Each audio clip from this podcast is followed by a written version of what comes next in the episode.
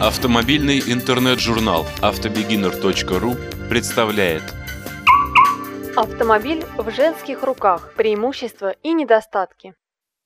В бестселлере Джона Грея «Мужчины с Марса, женщины с Венеры» утверждается, что хотя мужчины и женщины делят один и тот же мир, существуют они в нем по-разному. И у тех, и у других абсолютно разные предназначения, цели и способы их достижения. Выраженными эти различия становятся еще в детстве. Мальчикам дарят машинки, девочкам – куклы. И если перепутать эти подарки, то можно увидеть вопрошающий взгляд распахнутых детских глаз или даже слезы. Но если в прошлых веках мужские и женские сферы жизни имели четкие границы и крайне редко пересекались, то с недавнего времени, ввиду появления универсальных машин и приспособлений, а также вследствие произошедших глобальных исторических событий, уже трудно с уверенностью сказать, какое занятие является чисто мужским, а чем должны заниматься сугубо женщины. Кому сидеть за компьютером, щелкать фотоаппаратом, всматриваться в микроскоп, мужчине или женщине? Никто не станет спорить, что пользоваться ими могут одинаково хорошо представители обоих полов.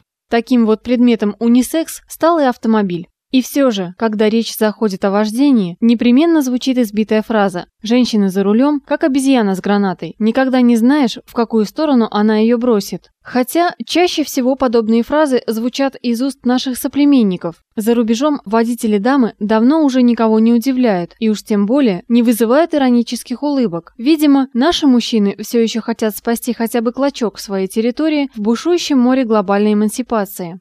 Но если с понятием «женская логика» дамы кое-как научились мириться, то слова «женское вождение» вызывают у автолюбительниц легкое раздражение и желание отстоять свою репутацию в вопросах умелого управления автомобилем. Что же говорят исследования? Прежде всего, наблюдения исследователей показывают, что женщины более осторожны в процессе вождения, чем мужчины. Это проявляется еще в процессе овладевания знаниями. Инструкторы курсов по вождению утверждают, что самыми прилежными учениками являются именно представительницы прекрасного пола. Женщины стараются не пропускать занятий, ведут подробные конспекты, учат правила дорожного движения и постоянно задают множество вопросов, если что-то в процессе объяснения материала осталось для них непонятным. Сильный пол идет другим путем. Обладая врожденной склонностью к механике, большинство мужчин неохотно посещают теоретические занятия.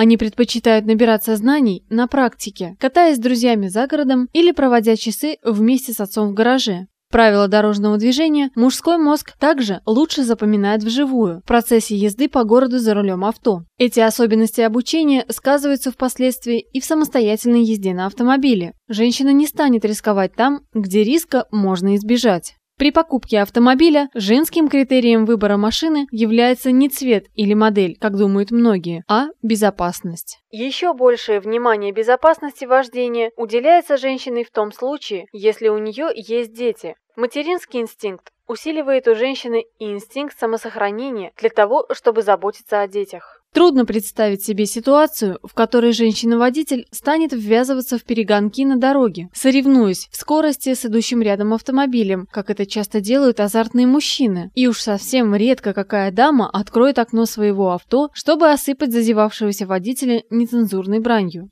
Статистика показывает, что женщины-водители реже мужчин оказываются вовлеченными в ДТП, а в тех случаях, когда такое происходит, женское ДТП, как правило, имеет менее серьезные последствия, чем то, виновником которого стал мужчина. Но все ли так безоблачно на горизонте женского подхода к управлению автомобилем? Какие подводные камни встречаются на пути женщины-автолюбителя? К сожалению, у женщин более высок риск травмы позвоночника при столкновениях. Связано это с тем, что женщины располагают водительское кресло выше и ближе к рулю, чем это фиксируется при испытаниях автомобиля. Таким образом, если автомобиль признан достаточно безопасным, женщина все равно может сильно пострадать при аварии, так как испытания производились без учета особенностей женской посадки за рулем. В настоящее время этому аспекту начинает уделяться внимание, и некоторые производители авто учитывают различия между женской и мужской посадками при испытаниях. Пресловутая женская рассеянность на дороге – это, к сожалению, довольно распространенное явление. Как часто можно увидеть в потоке машин даму, которая красит ресницы, придерживая плечом мобильный телефон, еще при этом как-то умудряясь рулить. Но такие качества, как невнимательность или беспечность в процессе вождения, нельзя назвать чисто женскими атрибутами управления автомобилем. Мужчины также не в меньшей степени грешат этим, подвергая риску и себя, и других участников движения. Сигареты, мобильные телефоны, CD-плееры, бутерброды бутерброды, деловые бумаги, записные книжки, громкая музыка и посторонние разговоры одинаково мешают как мужчинам, так и женщинам сосредоточить внимание на дороге. Особенную опасность представляет собой не просто женщина за рулем, а бесправная женщина. Подруга состоятельного человека, который широким жестом презентовал ей роскошный автомобиль с купленными правами в придачу, может не только легко лишиться своего подарка в какой-нибудь аварии, но и серьезно пострадать из-за отсутствия знаний и навыков вождения машины.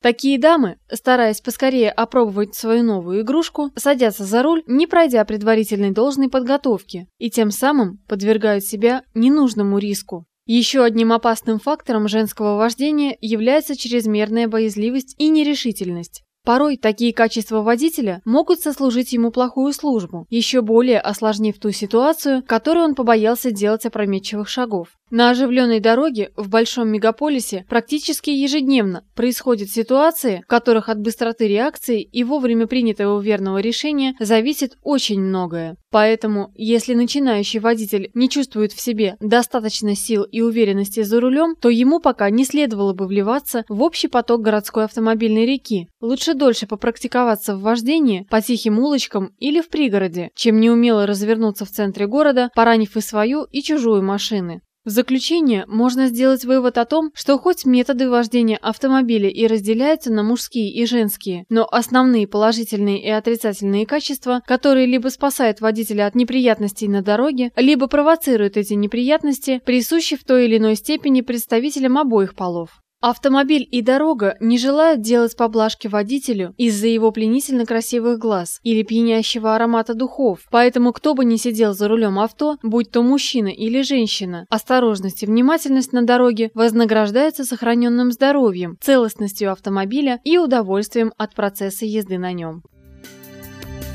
Эту и другие статьи слушайте и читайте на автобегинер.ру.